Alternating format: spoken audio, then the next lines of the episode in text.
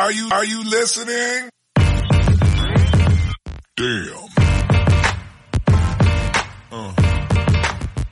¿Qué pasa, bolers? Bienvenidos a Massive NBA Show, tu podcast de opinión de la mejor liga de baloncesto del mundo. Con vuestros hombres, Alejandro, The Tourist. Buenas tardes a todos. Tenemos también a John Ball, el asesino de podcasts internacionales.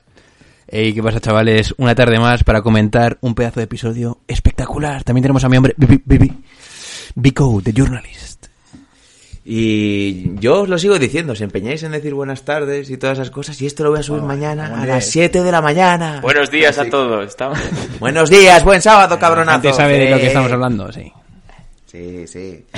Y bueno, pues como ya anunciamos en el anterior podcast, que, eh, que por cierto me gustó mucho, ¿eh? La verdad, y nos, la han- nos lo han dicho varias personas, que el- la review de los capítulos 5 y 6 de, de Las Dance, eh, yo creo que es uno de los mejores episodios que hemos hecho nunca. Pero Así- es que ese episodio se, se discutía solo, ¿eh? aun, aun con la cagada que me metí de, de poner mal la intro a medias, Oh. está bastante bien, pero bueno. No, pero sí, fue un pequeño fallo al editar y luego cuando lo quería modificar, pues tenía que borrar el episodio entero y no me dio la gana. Así que básicamente eso. Eh, así que hoy pues eh, sección del crossover de nuestro hombre de Turis y vamos a juntar a dos hombres que yo la verdad me he estado tirando de los pelos, tengo una elección pero la puedo cambiar en cualquier momento. Vince Carter y Tracy McGrady. ¡Los primos! Los primos. Los primos, chicos, sí. Yo lo tengo claro, ¿eh? Pero vamos. Eh, yo creo que son dos de los jugadores más molones de, de este siglo, la verdad.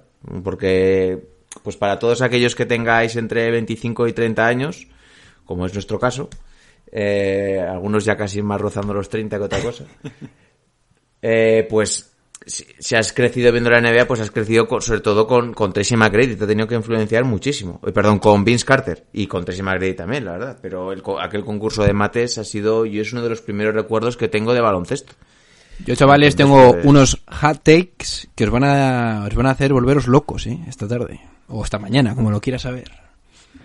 O este, me- o este mediodía. O, o esta madrugada con una copita. Eh, Giorgio, igual en el, en el tractor, ¿eh? Nos escuchas. Sabes que nunca tuvo un camión, ¿verdad? ¿No tuvo nunca un camión? no, que es que lo entendiste mal desde el minuto... Ah, sí, no jodas. sí. Cómo le gusta vacilarme ¿eh? a la gente. Que por cierto, quiero mandar aquí un saludo a Pelayo. Eh, que Pelayo yo creo que se merece ya estar en el grupo de OGs. eh. Pero Pelayo no, no... Si no estás porque no nos lo ha pedido. Mm, Pues Pelayo, yo te quiero en el grupo de OGs. Necesita Eh, apoyos, ¿eh? Porque esta tarde, por ejemplo, se nos ha ido mucho la olla, ¿eh? Buenos. Demasiado. Quiero saludar a Pelayo, a Dirsi y a Gary porque han tenido unas grandísimas duras declaraciones, sobre todo Dirsi, en eh, los comentarios de Evox. Es un, tío- un tío caliente, tío ese. Sí, sí, que el que ponga que los, los putos millennials que prefieren a LeBron antes que Jordan, eh, que, que no tienen ni puta idea. Yo estoy contigo, Dirsi, estoy contigo. Sí. No le he podido decir nada al bueno de Dirsi. Bueno. Entonces, bueno, ¿qué expectativas tenéis hoy con, con el episodio? ¿Crees que nos volveremos muy locos? Eh, esperamos a ver qué, qué suelta John Ball para hacernos volver a todos locos, pero yo la verdad que todavía no tengo claro la, la elección. Pues estáis locos si no lo tenéis claro. No, yo lo tengo claro, yo lo tengo muy claro. Yo llevo todo el día debatiendo. Pero qué... Bueno, Pero voy a ser muy ambiguo, como me gusta. Ya se está encabronando. bueno. A todo esto, chavales, eh, hemos hecho otro Ayer. breakthrough. Así fue. Básicamente esto fue así. Estaba yo ayer yéndome a la grajera. El que sea de Logroño sabrá de qué estoy hablando. Estaba escuchando mi programa favorito. Pero espera, espera. ¿Fuiste corriendo? Fue en bici. Buah.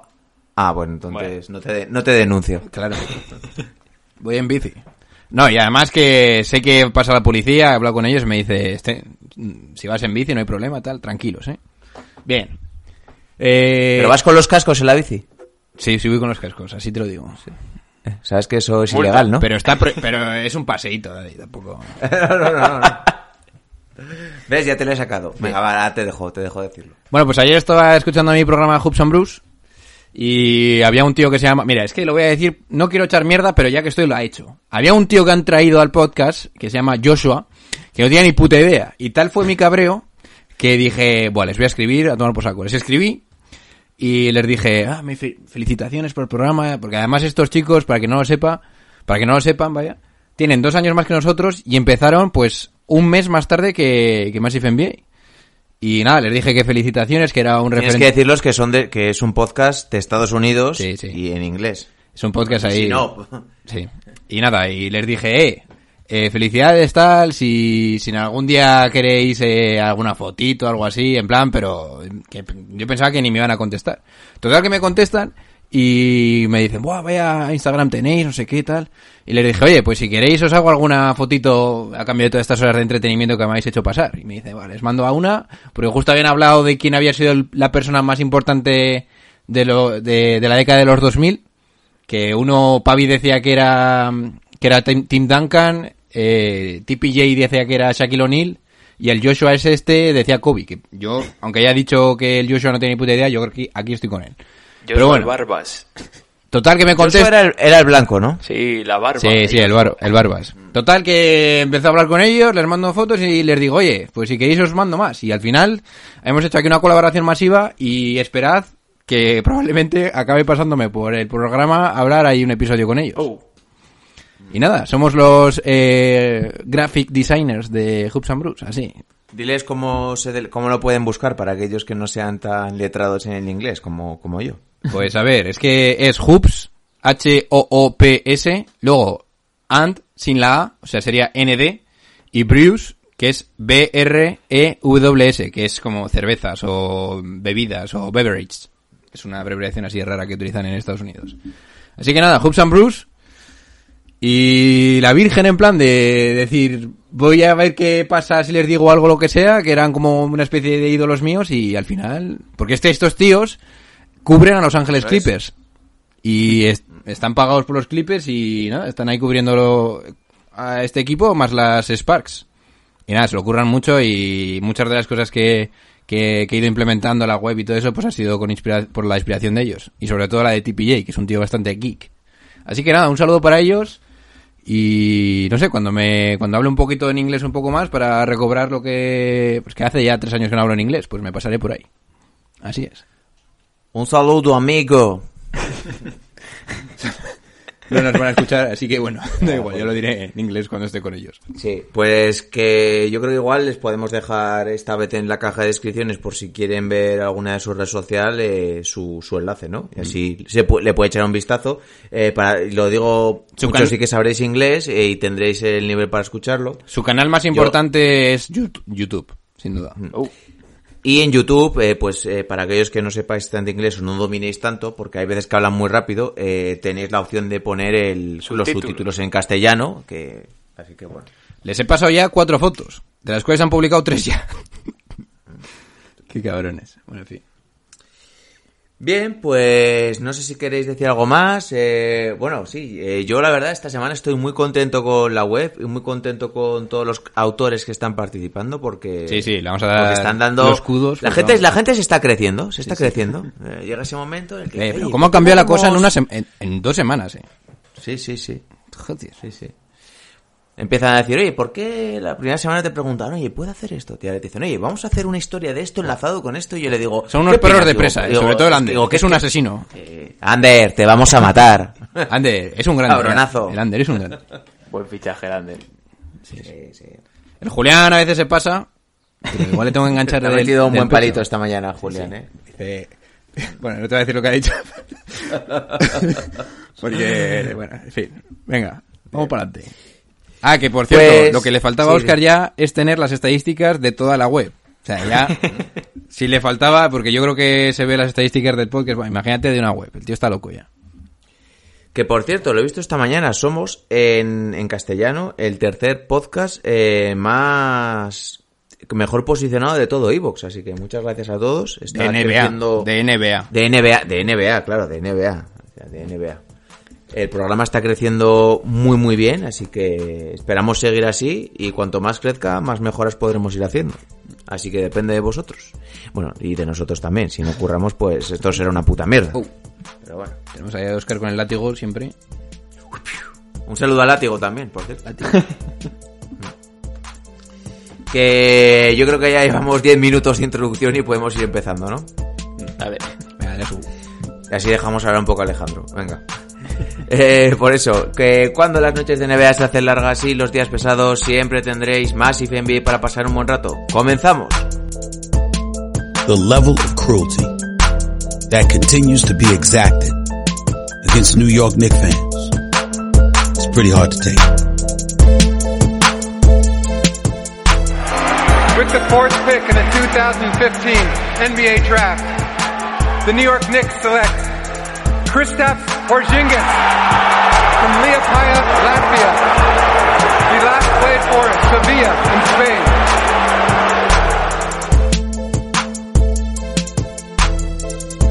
How much more can you stink? Digo que como se nota que, que ya es fin de semana porque yo estoy de bastante mejor humor. Yo estoy tranquilo, eh. Yo estoy tranquilo, estando de ERTE todos los días son fin de semana, o sea que no tengo esa sensación. Trabaja. No te preocupes. Trabajo para Massive NBA 100% implicado. Ríete, eh. Claro, vamos a dejarlo ahí. Eh, de Turis, eh, preséntanos, andas una intro como la del otro día de Irving y Lillard, pero eh, ya sabéis, las reglas del juego es intercambiar las carreras de Vince Carter y de Tracy McGrady. Ahora de Turis nos dirá qué equipos ha escogido. Y luego, pues también trataremos de ver quién ha sido el mejor jugador para cada uno. Bueno, ya sabemos quiénes son los dos eh, jugadores. Marcaron sobre todo el inicio de, de- de los Toronto Raptors. Al final es una franquicia que nace en el, en el año 95 y tanto Tracy McGrady como Vince Carter son elegidos en el draft del 97 y el 98. Eh, estaban llamados a ser las dos eh, grandes estrellas de esa, de esa franquicia. Eh, Tracy McGrady fue elegido en la novena posición del draft, en un draft que estaban Tim Duncan o Chansey Billups por delante de él, y Vince Carter fue elegido el año siguiente en la quinta posición. Si bien pronto logró, digamos, mejores números Vince Carter que, que el bueno de McGrady. Tuvo un rol más secundario y seguramente eso pesó en la decisión del posterior eh, traspaso. Estuvieron compartiendo equipo esos primeros años, pero en el año eh, 2000, sobre todo marcado por ese concurso de mates que hemos comentado antes, y bueno, al final el papel de estrella principal lo tenía el primo Vince Carter. Entonces eso era una cosa que, que McGrady no llevaba bien, por lo visto, y al final fue traspasado. Yo me centraría sobre todo, pues, eh, imaginar si en lugar de eh, Tracy McGrady, que solicita el traspaso, hubiese sido Vince Carter. Entonces se quedan los Toronto Raptors en manos de McGrady y ver un poco que hubiese sido el, el futuro de Vince Carter pues en Orlando o en los eh, Houston Rockets. No sé cómo lo veis. Sí, puede ser otro punto, un enfoque de vista diferente a lo que tenía pensado, la verdad. Acabo de cambiarte todo el plan. No, no mucho, pero bueno. Eh, preséntanos un poco así credenciales de, de ambos, si los tienes a mano. Sí, al final, bueno, eh, como logros finales de, de carrera son bastante parecidos. Eh, Vince Carter fue elegido ocho veces para el All-Star, eh, McGrady fue elegido siete. Sí que Vince Carter logró el Rookie del año, que no consiguió McGrady porque estaba eh, fue para Tim Duncan. Si bien, por ejemplo, como eh, otros eh, récords, digamos, individuales, destaca, por ejemplo, McGrady eh, en dos temporadas, 2003 y 2004, fue el máximo anotador de, de la liga. Entonces, digamos, se destaca sobre todo por esa tarea más individual. Tiene mejores registros en cuanto a partidos de 60 puntos, de 50 puntos, 40 más puntos. Destacó un poco más esa faceta individual. Hombre, un poco más. Eh, McGrady tiene 7 All NBA y Carter tiene 3. Ojito ahí, eh. En premios individuales, sí. ¿Tres o dos? Espera, que lo tengo aquí apuntado. Son dos. Tiene. Dos, dos. En el 2000 y Dos, perdón. 2001. Una en segundo, otra en tercero. Dos. Y de hecho creo que McGrady ha sido varias veces eh, top 5, top 4 en votaciones para el MVP. Sí, siempre ha estado en los rumores, nunca ha llegado a conseguirlo. Y dos veces está en el primer quinteto de esas siete. O sea que destaca mayor a nivel eh, individual. Cuanto a estadísticas de, de carrera, pues son unos números ligeramente superiores en cuanto a puntos, eh, rebotes o asistencias. No hay tanta, digamos, son casi tres puntos de diferencia. Y destacar un poco el papel que tuvo Vince Carter en esos Toronto Raptors. Al final, en, eh, en historia, pues es eh, top 5 en punto, en regular season, en puntos, en tapones, en robos, triples, tiros libres. Entonces, un poco esa imagen, sobre todo esos primeros años de los, de los Toronto Raptors, prácticamente hasta, pues hasta la época de Chris Bosh, digamos, como siguiente figura. Y no sé si queréis comparar esa parte con, eh, bueno, el McGrady al final, cansado de ser esa segunda espada o estar a la sombra de, su primo, decide solicitar el traspaso. Es traspasado a Orlando Magic. Eh, uno de los primeros requisitos fue elegir el número uno en la camiseta. Ya te explica un poco lo que, lo que buscaba el bueno de T-Mac. Eh, y ahí se iba a formar otra dupla con, con Grant Hill. Problema que en ese primer año Grant Hill se lesiona en el cuarto partido y no disputa más eh, partidos esa temporada. En, en ese año en, en Orlando se sale. Eh, McGrady consigue el premio a jugador más eh, mejorado de la NBA. Eh, logra 26,8 puntos de media. eh, está en el segundo mejor quinteto. Al final es un año muy, muy ventajoso y parecía que el cambio había sido a mejor. Y, y en, en, en ese año se convierte en el jugador más eh, joven en conseguir 40 más puntos en un partido de, de playoff, que el primero había sido Magic Johnson. Y mientras, eh, si bien ninguno tiene, digamos, éxito en la, en la parte de playoffs, al final Sí, eso es verdad. ninguno han ido pasando alguna ronda o cayendo en primera ronda, pero no llegan a llegar a- a- hasta las finales de la, de la NBA. Entonces achaca un poco eso, sobre todo la época de Orlando y luego el traspaso a, a Houston de McGrady. En, en lo que formó la dupla, sobre todo con, con el gigante chino, con Yao Min. Eh, si bien achacado mucho por el tema de lesiones. Al final eh, no logran, digamos, eh, lo que podía dar de sí ese, ese equipo. Bien, luego sí que es cierto que Vince Carter se fue a, a los Nets, compartió creo alguna temporada también con Jason Kidd ahí, y luego eh, tiene una retaila de equipos, porque yo creo que aquí está la gran diferencia, que es la lesión de McGrady. Eh, Vince Carter creo que lleva 20, no sé, son 20, 19, 21, porque lleva desde el 98 hasta esta Temporadas, temporada. 22. 22. Es el máximo, la, ningún jugador ha llegado a 22. Claro, y McGrady solo ha estado 12 años por la lesión que tuvo de rodilla. Eh, pero es que, claro, eh, Vince Carter ha estado en, en Toronto, en los Nets, en Orlando, en los Suns, en Dallas, en Memphis, en los Kings y en Atlanta. Yo creo que a partir de los Nets, pues ya su rendimiento fue cayendo. Bueno, en Dallas tuvo, me acuerdo mucho de ese game winner que tuvo contra San Antonio. En Orlando también, ¿eh? en un partido de playoff. Pero sí que es cierto que se fue diluyendo bastante porque pues, es normal también, por edad y porque es un jugador que también dependía mucho de su físico. La verdad, también fue mejorando el tiro. Eh, entonces, eh, pues sí, a ver, que si quieres lo podemos enfocar un poco como lo que has dicho, eh, intercambiar carreras y que el que se hubiese ido fuera eh, Carter en vez de McGrady. Sí, imaginamos que- que eh, McGrady llega a la reunión y dice, quiero ser traspasado o quiero ser la estrella. Y dicen, vale, pues vas a ser tú la estrella en lugar de haberse quedado con, con Miss Carter. Era una idea. ¿Tú qué opinas, John Ball? Yo... De este primer asunto, ¿eh? De este primer asunto. Vamos por partes porque te estoy viendo venir. Eh, Entonces, ¿cuál es la pregunta exacta? Sí, para empezar, pues, bueno, dime unas sensaciones eh, iniciales y luego me dices eh, si, si hubiese ido Carter en vez de McGrady de Toronto. Sensación primera. Estáis locos. O sea, con lo que acabáis de... Con lo que acabáis de soltar de todos los All NBA que ha hecho Tracy McGrady, quien esté dudando de quién es mejor jugador, está loco. Bien. No se ha enterado todavía de la sección. Sí, sí, sí. Que Eso es lo que quería decir. ¿Quién hubiera sido mejor fit para quedarse en Toronto? Eso es lo que me estáis intentando preguntar, ¿no? Sí. Pues yo sigo pensando que Tracy McGrady. Porque Vince Carter, em, poniendo en la, en la balanza que ambos jugadores no son muy buenos líderes, por así decirlo, creo, y aquí viene la clave mía, que si Tracy McGrady hubiese tenido sus mejores años cuanto antes en su carrera, su...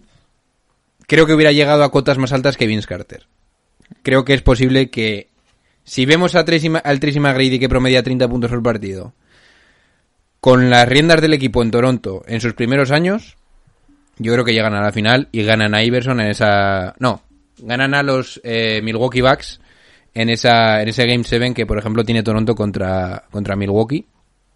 Y No, fue contra Filadelfia. eso contra Filadelfia, perdón.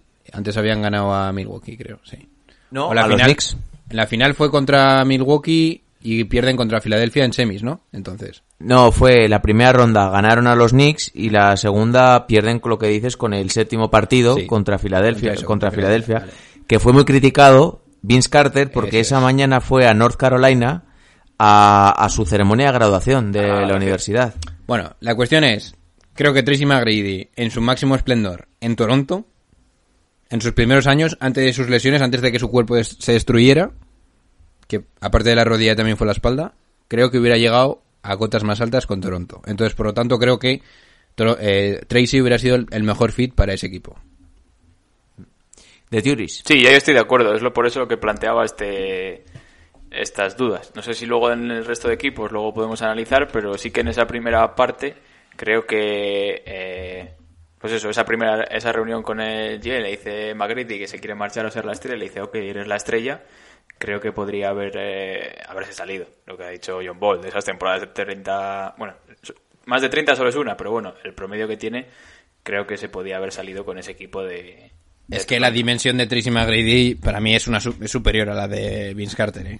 Por muchas Sí. highlights que tenga Vince. Yo creo que el tema de, de lesiones, de haber tenido una carrera, eso, que al final es casi la mitad de años. No, no sé si iguala un poco, porque no han logrado tantos éxitos, pero bueno, te hace ver un poco, equilibrar un poco carreras. Pero en el Prime yo creo que no hay comparación, vaya. Bien, pues aquí voy yo. Estás loco. Buah. Creo que indudablemente también estoy con vosotros. Tracy McGrady es mejor jugador y es que los números lo avalan. O sea, aparte que me parece que físicamente, por altura y por envergadura, tenía muchísima más capacidad de anotar, un jugador mucho más versátil, un jugador mucho más, no voy a decir estético, pero bueno, sí, con mejor tiro también. Pero yo tengo aquí una dura declaración. Ojo. Siendo ninguno de los dos, me parece eh, un líder. Y asocio mucho este tipo de jugadores, eh, por ejemplo, a... Como yo en- englobo una, una clasificación de jugadores aquí, pues por ejemplo, a McGrady, a Vince Carter, por ejemplo, a Carmelo Anthony, eh, por ejemplo, con un nivel superior a la- un nivel inferior a Alan Houston. Jugadores de estos que los ves te dan muchas ganas de seguir viéndoles con un buen tiro, con, con una gran fluidez, buenos en ataques, pero que no son la clase de jugadores que necesitas para que li- lideren tu franquicia. Arenas. No te van a... ¿Eh? Arenas, por ejemplo, también. También, sí, puede ser. O sea, son jugadores que mola mucho verlos, pero no sirven para, para llevarte un anillo. Y, por ejemplo, los comparo con un jugador que me parece que era parecido y, valga la redundancia, pero que supo gestionar bien su futuro, que es Ray Allen. Ray Allen en los Bucks era una estrella, eh, era un jugador que muchas ahora recordamos mucho por los triples, pero eh, era un matador, era un penetrador, era un anotador y supo muy bien cómo redirigir su carrera hacia Boston y luego al final de su carrera hacia Miami para pues poder pillar anillo y para que tener igual una carrera más fructífera. Entonces, a dónde iba, que es lo primero que quería decir. Creo que los dos no han sabido saber líderes. Creo que la dimensión de McGrady es superior a la de Vince Carter. Pero creo que estáis obviando una cosa. Creo que eh, McGrady, por un poco el ego que tenía, eh, no hubiera hecho tanto por la franquicia y por la ciudad como hizo Vince Carter. Vince Carter, a pesar de todo eso, me parece que es eh, una gran persona, una persona comprometida y una persona que, que sentía un poco eh, la, la camiseta de Toronto. O sea, a él le dolió bastante marcharse de Toronto Raptors, porque luego habréis visto muchas imágenes que había sido pitado en su vuelta, hasta que finalmente creo que cuando vuelve una vez con Memphis ya pues le aplauden.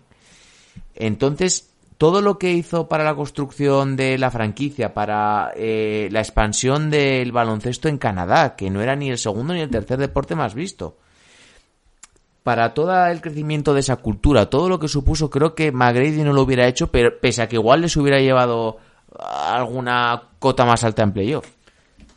Entiendo, igual entiendo lo que- implicación en la comunidad y demás. Pero al final, Eh, sí, si lo tienes como en la estrella McGrady y te lleva a unas finales o a un anillo, Ahí está. la repercusión... Pero ¿tú crees que McGrady en Toronto hubiera llevado a... eh, si se hubiera quedado un anillo? Creo que podría haber llegado más lejos. Daddy, cuando llegas a una final puede pasar cualquier cosa. Si no, que se lo preguntan a los Pistons. Pero te quiero Pero decir... pensad, pensad en esto detenidamente. McGrady fue el que inició todo el proceso de la franquicia de Toronto. Luego le siguió Boss. No, luego Vince eh, Carter, ¿no? Vince Carter. Perdón, sí, perdón, eh, Vince Carter. Luego le siguió Boss, le reemplazó como estrella y luego ya con esa base sólida que habían hecho de, de merchandising, de darse a conocer, de, de no ser eh, la banda del patio eh, a nivel de organización, ya pues eh, tuvieron a Lowry y a DeRozan y ahí se establecieron en élite de la liga y luego ya dieron el siguiente paso eh, con Kawhi Leonard y ganando el anillo, o sea, pero la base de todo eso es Vince Carter y el crecimiento de la franquicia. Eh, y, y es que me he vuelto a ver, eh, ya lo había visto, pero me he vuelto a ver para refrescar un poco todo el documental de Carter Effect, que si no lo habéis visto lo tenéis que ver. Y la gente, es- el de la ciudad, eh, de la organización, solo tiene palabras buenas para, para, para Vince Carter. Sí, pero bueno, al final Y- también tiene el papel. eh, Una vez que se, se va Tracy McGrady del equipo, pues se queda como estrella y tiene esa importancia. Creo que tiene más cabeza que McGrady, sin los dos ser, digamos, dos eh, genios. Pero. Y es que igual McGrady podía haberse visto como estrella del equipo y haberse implicado tanto como. como Yo, También os digo, mira, mirad los, mirad los compañeros eh, que tenía en Toronto, porque Sí, sí. era para, para echarse a llorar. Estaba por ahí Del Curry, eh, Oakley ya con el bastón y... Que por cierto, Oakley, eh, he estado viendo bastantes partidos de los Knicks últimamente y me mola mucho, ¿eh? Hombre, claro. Oakley, de Oak. Pero a ver, Oscar. Es fuerte que te diga yo todo esto, pero... Es fácil hacerte un documental en un equipo en el que has estado tiempo. O sea... Sí, sí, a ver, que yo entiendo Yo que creo eso que- lleva una carga de emotividad y para vender. Pero la, la conclusión a la que llego es que creo que McGrady hubiera sido, eh, es mejor jugador, eh, igual hubiera hecho mejores números que Vince Carter, pero creo que la franquicia de Toronto no se hubiera desarrollado como, como lo ha hecho con... Yo- a ver, pero Oscar, es que yo creo que eso es un poco ventajista, porque la el impacto de Vince Carter estaba basado sobre todo en los mates que hacía, y por eso puso a Toronto en el mapa. Si llegas a un jugador como Ray Allen, yo no sé, o sea, hubiera tenido la misma implicación y no lo hubiéramos sabido tanto. Lo que te quiero decir es que no puedes comparar estos dos jugadores porque un tío es el mejor matador de la historia, probablemente, o por lo menos en un concurso de mates, y otro es Se le caen los puntos. tre- tre- Sí, sí. top 5 anotador. Que Sí, sí, sí, ya lo digo. de la historia, McGrady ¿eh? me parece que es un jugador... eh, Oye, fuera, eh, de otra dimensión. Como lo Tracy McGrady, ¿qué top de anotadores de la historia? Ojito aquí. eh. Sí, es que tiene una temporada de 32 puntos No, no, pero así, eh, por partido. desde lo primero que nos salga de la cabeza. Karim, Jordan, Kobe, tenemos que meter a Harden, Harden. también por ahí, ¿no? Harden, Durán. Durán. Vamos cinco. Ya estaría ahí top 10 igual. A ver, ¿es mejor anotador? Hostia, eh. Que Durán no. No, no, que Durán no. Pero quizás... A ver, es que Karim también estuvo muchos años en la liga. eh, y eso... Carmalón igual habría que meterlo también. Es sí, bueno, sí, por cierto, Carmalón, sí. Se queda en Bueno, el top igual 10. lo, eh, igual lo dejamos para un Ay, podcast. Kobe Bryant decía que Tracy McGrady en cuanto a habilidad de anotar era mejor que él. eh. Bueno, para Que era la única persona con la que sufría. el- el- los 33 segundos eh, locos que tuvo contra los Spurs en 2004. Sí, pero eso, eso yo creo que no lo refleja. Cuando estaba en, Ma- cuando estaba en, en Magic, que era... O sea, yo creo que fue de los precursores de esto de dadme el balón, que me la voy a tirar de donde sea y la voy a meter. Que eso en esa época no era tan sencillo, porque al final Jordan votaba, hacía su jugada, pero McGrady recibía el balón y adiós. Y, a- y por eso a veces le llamaban chupón y a veces le decían por qué todos los jugadores eh, sonríen igual. ¿Por qué eres tan bueno, McGrady? Porque eres tan bueno McGrady. O sea que...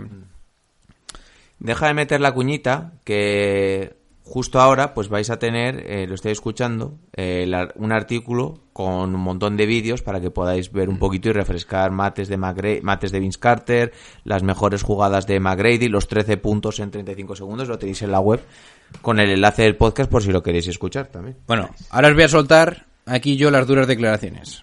Ojo, que voy a no aguantar más. Bring the my closer. Imaginaros, vamos a retraernos al año 2001, ¿vale? Los Lakers acaban de ganar el anillo. Si a ti te dicen, dime los tres mejores escoltas del momento. estoy, yo estoy a punto de decir que yo diría Tracy McGrady, Allen Iverson, Kobe Bryant. Sí. Por ese orden. Sí. Ah, No sé si estáis No, de acuerdo conmigo, porque No, Kobe Bryant, no, por ese orden no. No, no. Yo creo que fue- sería al revés. pero que Kobe Bryant, Kobe Bryant estaba a la sombra Iverson de Shaq. McGrady. Bien, eso lo puedo entender, sí. Claro, pero- entonces tú igual puedes elegir como Pero jugador aún así no lo, no lo pongo. quién Como tiene más calidad. Tú coges ahora, ahora mismo y te dicen quién tiene más calidad. Es que yo te juro por Dios que creo que sería Iverson, Sí, pero Tracy, luego también tienes que contar la defensa de Kobe Bryant. bien, bueno, pues quién es el mejor jugador ofensivo. Eh, Iverson. Igual no. Igual yo te digo que es Tracy McGrady por para sus mí sí. brazos, ¿sabes? Entonces, Sí, sí. que e- es algo que, que Iverson no lo hemos contado en los anotadores tampoco. pero es algo que quiero que tengáis en cuenta, que es que Tracy McGrady al menos habría debate, porque yo lo tendría, de quién era mejor escolta en esos tres en esos dos tres primeros años eh, de los dos, de los 2000. Porque Kobe Bryant no sabías muy bien en qué se va a convertir hasta que no se fue Shaq. O sea, lo podías ver venir, pero bueno, rectifico. Yo creo que ya lo veías venir, venir en el último año de ese Big Four de los Lakers. En, ese Big Four de los Lakers, Kobe era el mejor jugador para mí, no Shaq. Pero antes, no estaba tan claro que Kobe fuera o fuera a ser el jugador que se acabó convirtiendo. Entonces, por eso te digo que Tracy McGrady. mm, Hay gente, y lo podría comprar, que, me, que entiendo que dijera que es de los tres primeros años de la década el mejor escolta.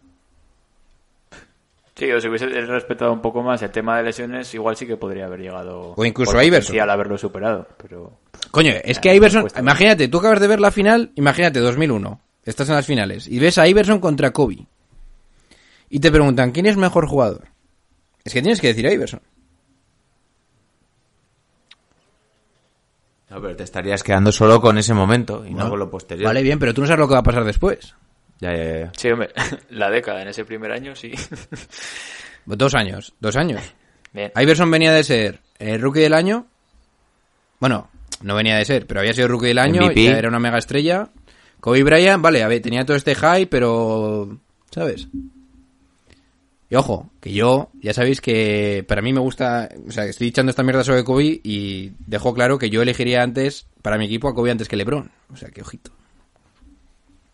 No digo que sea mejor, pero lo elegiría antes. Yo también, ¿eh? ¡Uh! Este es, lo- este es como una cabra. Bien, chavales, que solo os quiero decir eso, para que reflexionéis. Eh, no sé qué iba a decir. Eh... Ah, sí, por ejemplo, eh, McGrady, eh, sí que es cierto que ninguno de los dos eh, tuvo una grandísimos compañeros a la hora de tener un gran equipo sobre el que son, son unos grandes compañeros los que apoyarse, pero sí que es cierto que en Houston McGrady estaba bien rodeado con, con Yao Min, Batier, eh, Escola, eh, Ron. Brooks, eh, sí, Ron Artés. ¿No está también por ahí Jason Terry? No, ¿No me no, equivoco? no. no. no. Sí, el problema de ese equipo, sobre todo, ya Escola. 2006, 2008, es el tema de lesiones. que Al final juega muy poco. Pues está lesionado Yao, está lesionado McGrady, pero con, con Ron Artes y demás era. ¿Estaba Rafael Alston? Mm, No lo sé. Creo que no pasan ninguna temporada de primera ronda de playoff. No.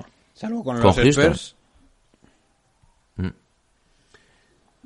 Sí, sí, no, decía en Houston, en Ah, Houston, sí, claro. Y luego, eh, me he estado fijando, Vince Carter en playoff y en temporada regular eh, tiene bastantes canastas ganadoras. Eh, una, sobre todo, una a Toronto cuando vuelve en temporada regular, eh, que les mete dos triples para, uno para forzar la prórroga y otro para ganar el partido. Y luego también, es cierto, como hemos dicho antes, que falla en el Game 7 la canasta para derrotar a Filadelfia y quizás ahí hubiera cambiado bastante la historia de la franquicia. Porque el que le da el pase es del Curry y dice que, que era un tiro que metía como churros en los entrenamientos. Y luego también, pues yo me acuerdo mucho de esa contra de Dallas contra, contra San Antonio, eh, que hace un amago, Ginobili salta y después tira, un triple bastante forzado, y sirve para empatar a la eliminatoria que luego pues acaban perdiendo, pero bueno. También me acuerdo de un mate que les hace estando en Nets, que se queda Calderón mirando el pase y cómo le hace un mate de espaldas para ganar el partido. Sí, sí, sí, la defensa de Calderón ahí es lamentable. Calderón aparece en De hecho, salen varios highlights eh, que posteado por eh, Cal- el pobre Calderón. Calder es un cabrón, sí. ¿Qué querías decir de Turis? No, digo, Calderón, eh, esas jugadas, el, el triple de, de Jeremy Lin, tiene buenas jugadas, muchos highlights sí, de sí. Calderón. El triple... No, eso fue Sergio Rodríguez. Es verdad. El de Kobe Bryant que se lo mete con- a los Kings. Que Palitos no, a los no cambia bien en un bloqueo. Bueno, no es que no cambie, es que el bloqueo es tan fuerte o Sergio Rodríguez es tan débil que no pudo seguir a Kobe Bryant. Yo creo que es más lo segundo. y bueno. ¿Creéis que eh, hubiese tenido mejor papel Vince Carter en ese equipo que hemos comentado con Yao, con los Escola y demás? No, no, no. No, eso sí que no lo creo. Ahí estaba ya más muerto eh, Vince Carter. Pff. Vince eso. Carter, ¿cuánto promediaba cuando estaba en los Nets? Es que no sería mucho, ¿eh? Sí, sí, tenía 20 y algo puntos. Lo, lo voy a Bueno, mirar ahora, primera pero- temporada 25, segunda 23 y luego las siguientes ya son 20, 19, 20, 19... Nah, Sí, más de 20. Bacala. Por eso, por eso. Es Eh, que no ha promediado más de 25 por partido Vince Carter, ¿eh? Que se me quedan cortos. Sí, tiene una temporada de 27,6. Sí, en Toronto. ¿Cuál? Y, La tercera. y tiene más de 10 temporadas por encima de los 20 puntos. ¿Cuál es la de los 27? Si yo no la veo. La tercera. Eh, La, la, la 2000-2001. Pues en Basketball Reference le dan 25.0. Mm, pues yo lo he buscado en otro sitio y tiene 27,6. Me creo antes a Basketball Reference, ¿eh? Puede ser también, puede ser. Y mm, lo dicho, eh, yo si no lo habéis visto, veros todas las highlights de, de Vince Carter, veros eh, de Carter Effect, porque os va a gustar bastante el documental. Y ahora os hago una pregunta. Al final, ¿quién creéis que va a ser más recordado? Tracy. ¿Tú crees? Yo no estoy tan de acuerdo. Yo no te estoy diciendo que... mm, Vale, yo... am, aparcamos el asunto de como jugador o quién hubiera sido mejor. ¿Tú crees que va a ser más recordado McGrady que Carter? Pero porque se está empeñando en alargar la carrera, pero es que si no, no sería por otra cosa.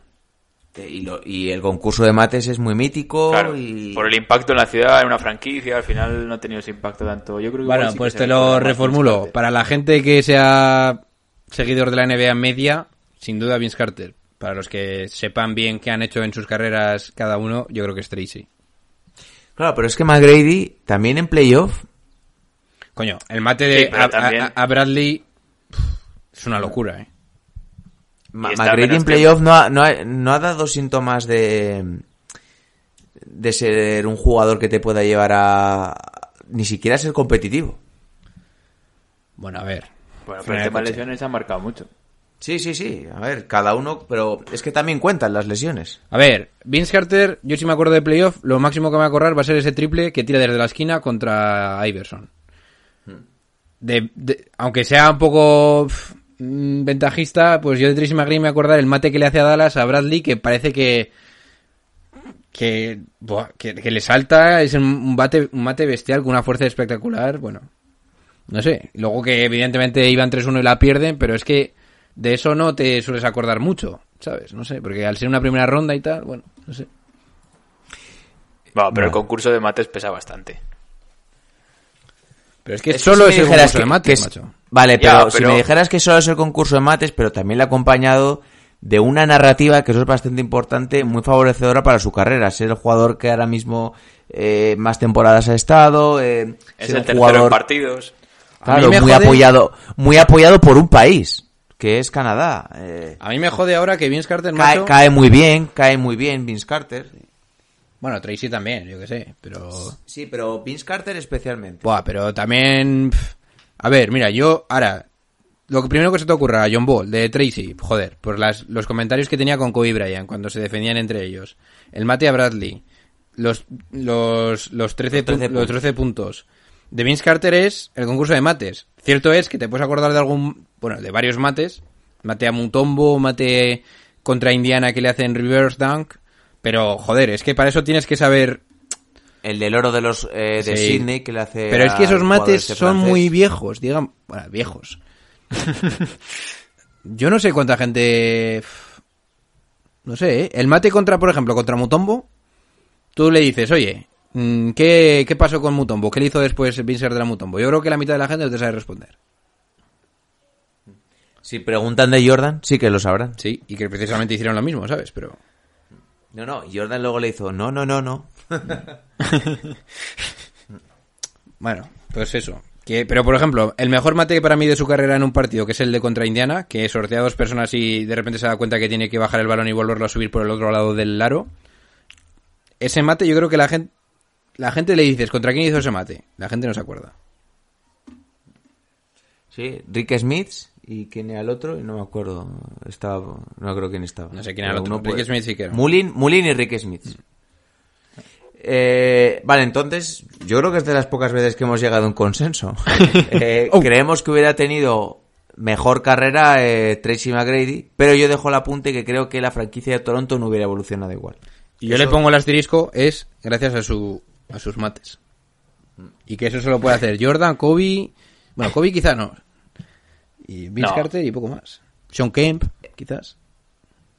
Eh, bueno, estuvo con Son Kemp, eh, Sí. En Orlando. Y con Olajuwon, con ¿no? Patrick- y con Olajuwon y Pat Ewing.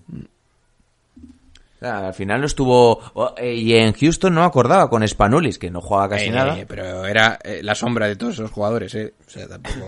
Sí, sí, sí, sí, sí, sí. o sea, es como si ahora mismo, pues yo qué sé, Felicio haría más que esos años Sean Kemp.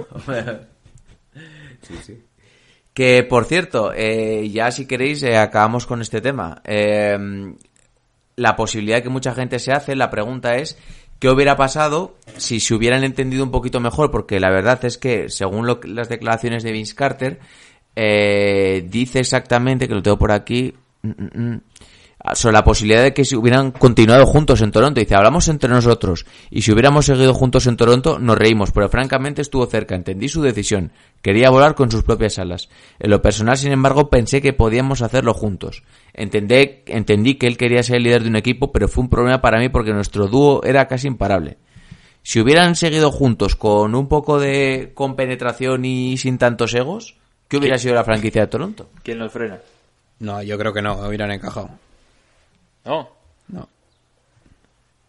Son demasiado. O sea, tú son- me estás diciendo que una franquicia para ganar, que es lo mejor tener dos buenas estrellas exteriores. esto No, no, hubiera pero, pero, eh, pero en esa época no. en esa época necesitabas a alguien para parar a Shaq.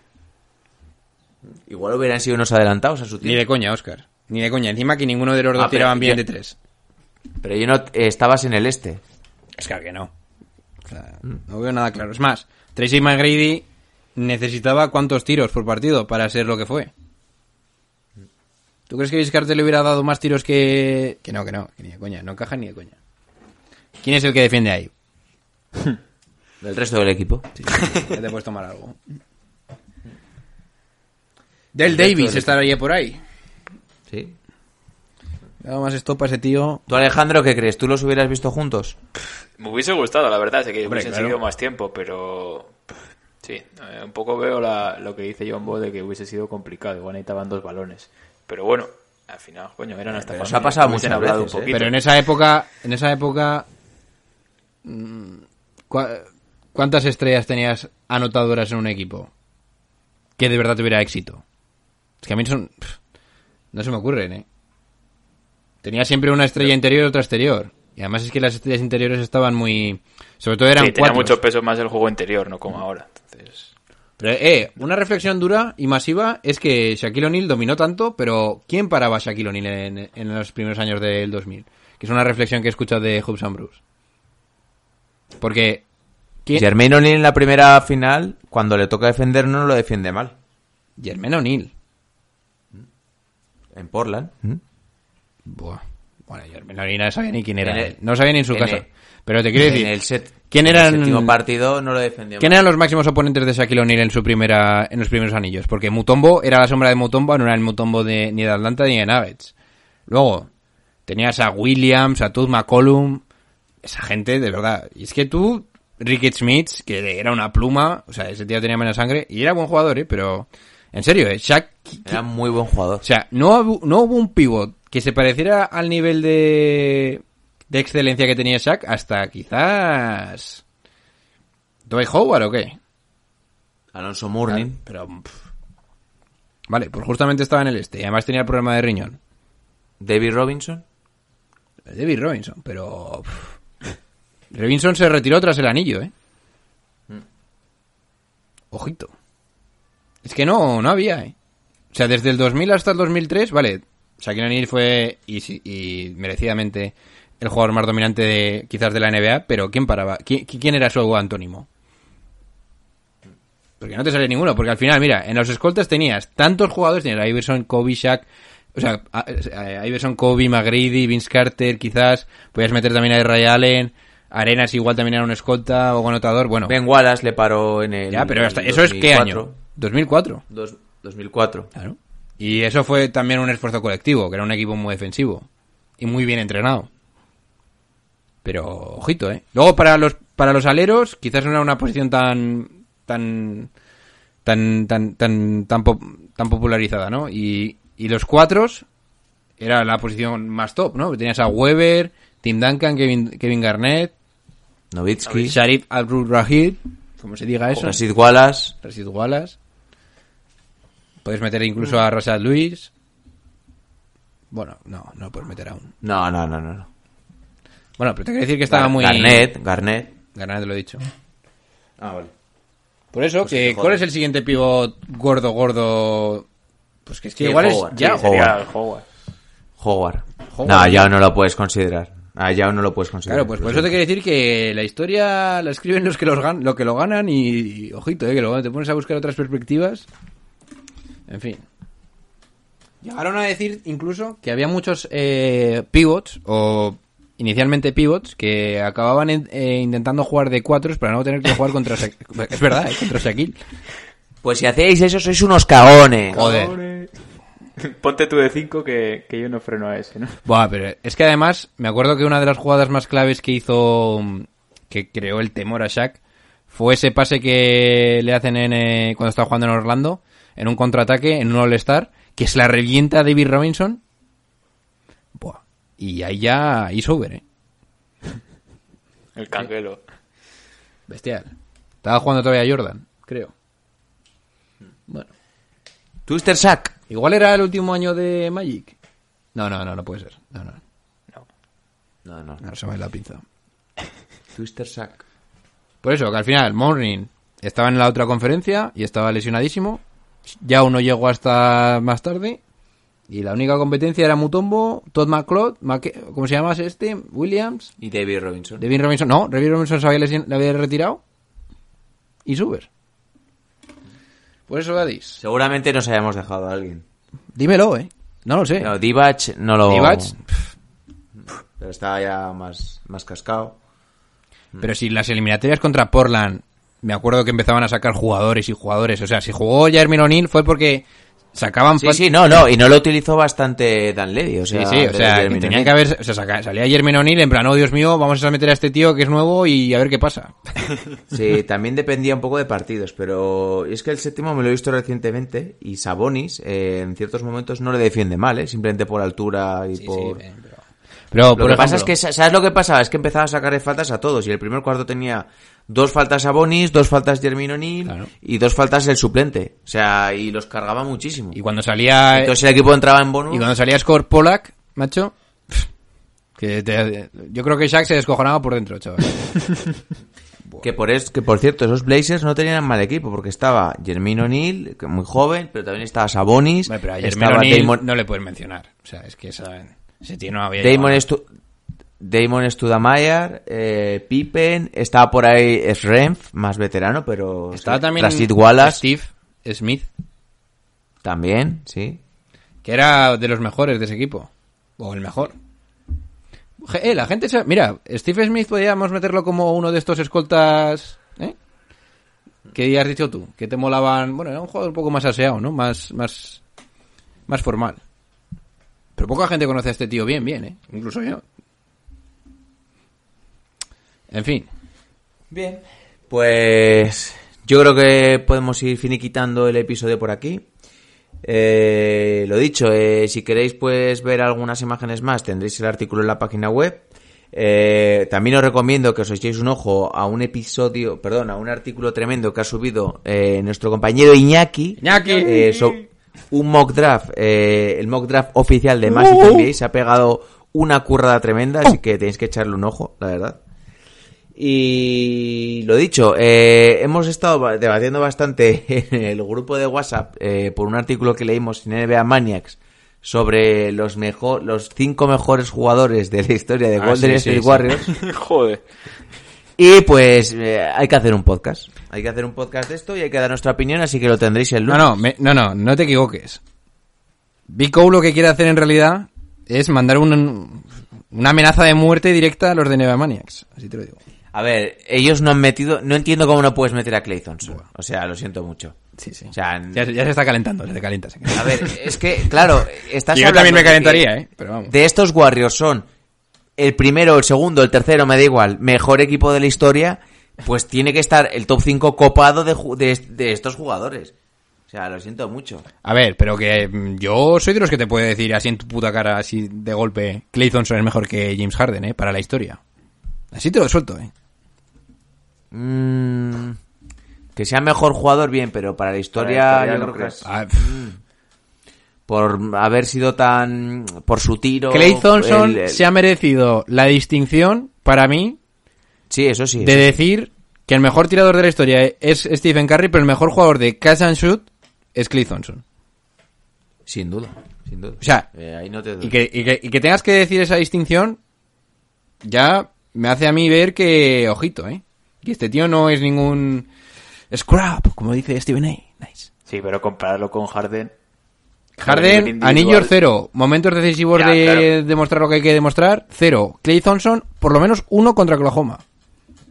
Sí, pero bueno, para. No sé. Buah, pero es que no sabéis lo Creo que es ese partido. de El partido de, contra Oklahoma, de verdad, en serio, ¿eh? Que es que yo creo que la gente se lo olvida demasiado. Ese partido no es normal. Sí, pero lo que dice de Turis es que al final, eh, pues James Harden va a ser más recordado por las temporadas que tiene más de 30 puntos, Sí, sí, sí. eh, por ser un jugador franquicia. Pero la gente que de verdad haya visto los partidos y a Houston sabrá Pero déjale hablar. sabrá que fue el beneficiario del, del mayor esplendor de D'Antoni. ¿Qué vas a decir de Turis? Que yo sinceramente creo que el papel va a ser más importante de, de Harden. Entiendo lo que dices, que al final lo que cuentan son anillos, pero joder, a nivel individual va a ser el equipo de los Warriors. No es tanto el papel, obviamente con un papel importante de Clay Thompson, pero Los Warriors. que Son tres anillos, ¿eh? sí, sí. Pero bueno. Y eso espera. también- Y espera. También te puedes acordar de, de Bogut o de... Bueno, en fin, no vamos a meternos más que... Ya. Nos ¿Sabes lo vamos que a- estoy esperando, Daddy? ¿Qué? Estoy esperando a que en uno o dos años los Warriors eh, den la campanada, ganen un anillo y decir ¡I told you! No, pues yo también, eso yo también lo veo. Sí, pero yo escribí incluso un artículo cuando no teníamos web. Cuando no iban a ningún Iban a ser los nuevos El experts. puto Vico está súper excitado, eh. O sea, la- es el mayor juguete que puede tener Vico, eh. Se metió en el podcast para escribir artículos. al Pero te lo digo en serio, eh. Está excitado, eh. No, que seguramente dije que serían los nuevos Spurs y acabarán siendo los nuevos Knicks. No, no. Bien, pues yo creo que vamos a ir finiquitando. Eh, se van despidiendo de vosotros vuestro hombre Alejandro de Turis. Bueno, Eh, chavales. Buena currada eh, otra vez con esta sección, que yo creo que es todo un éxito. Nada, si tenéis alguna propuesta, esperamos los comentarios en iVoox o por redes para, para futuros crossover. Ah, sí, por cierto, que ya se me olvidaba. Ojo. Eh, el lunes también, aparte de tener el top 5 de preguntas y respuestas, eh, aparte de tener el top 5 de mejores jugadores de los Warriors, haremos un preguntas y respuestas. Así que dejarlas por por iVoox, por Twitter eh, o por Instagram. Eh, creo que pondrá igual Alejandro un- una story y también podéis dejar por ahí, ¿no? Sí. Así que tú te las lees. Uh. Eh, así que eso, nada, gran trabajo de Turis y se ha despedido también de vosotros vuestro hombre, John Ball, de Eh, chavales, GM. Pasadlo bien mañana por la mañanita, ¿eh? O sea, hoy. Hoy. Entendido Eh, todavía. seguid a Massive NBA y a Hoops and Bruce. Graphic designer. Nice. Sí. Y si lo escucháis el lunes, pues ya podéis escucharlo desde una terracita. Sí, y si os apetece debatir en Hoops and Bruce, la el... les he pasado también la, lo de quién prefieres, a Vince Carter o a Tracy McGrady, así que lo pensáis- si pensáis hacerlo en inglés, id para allá. Yes, yes. Hasta ahí el Venga. debate de Vico. Eh, un saludo a todos. Chao, chao. Are you kidding me? His very first move as the executive was to sign Lamar Odom, who was on crack. Take that for data.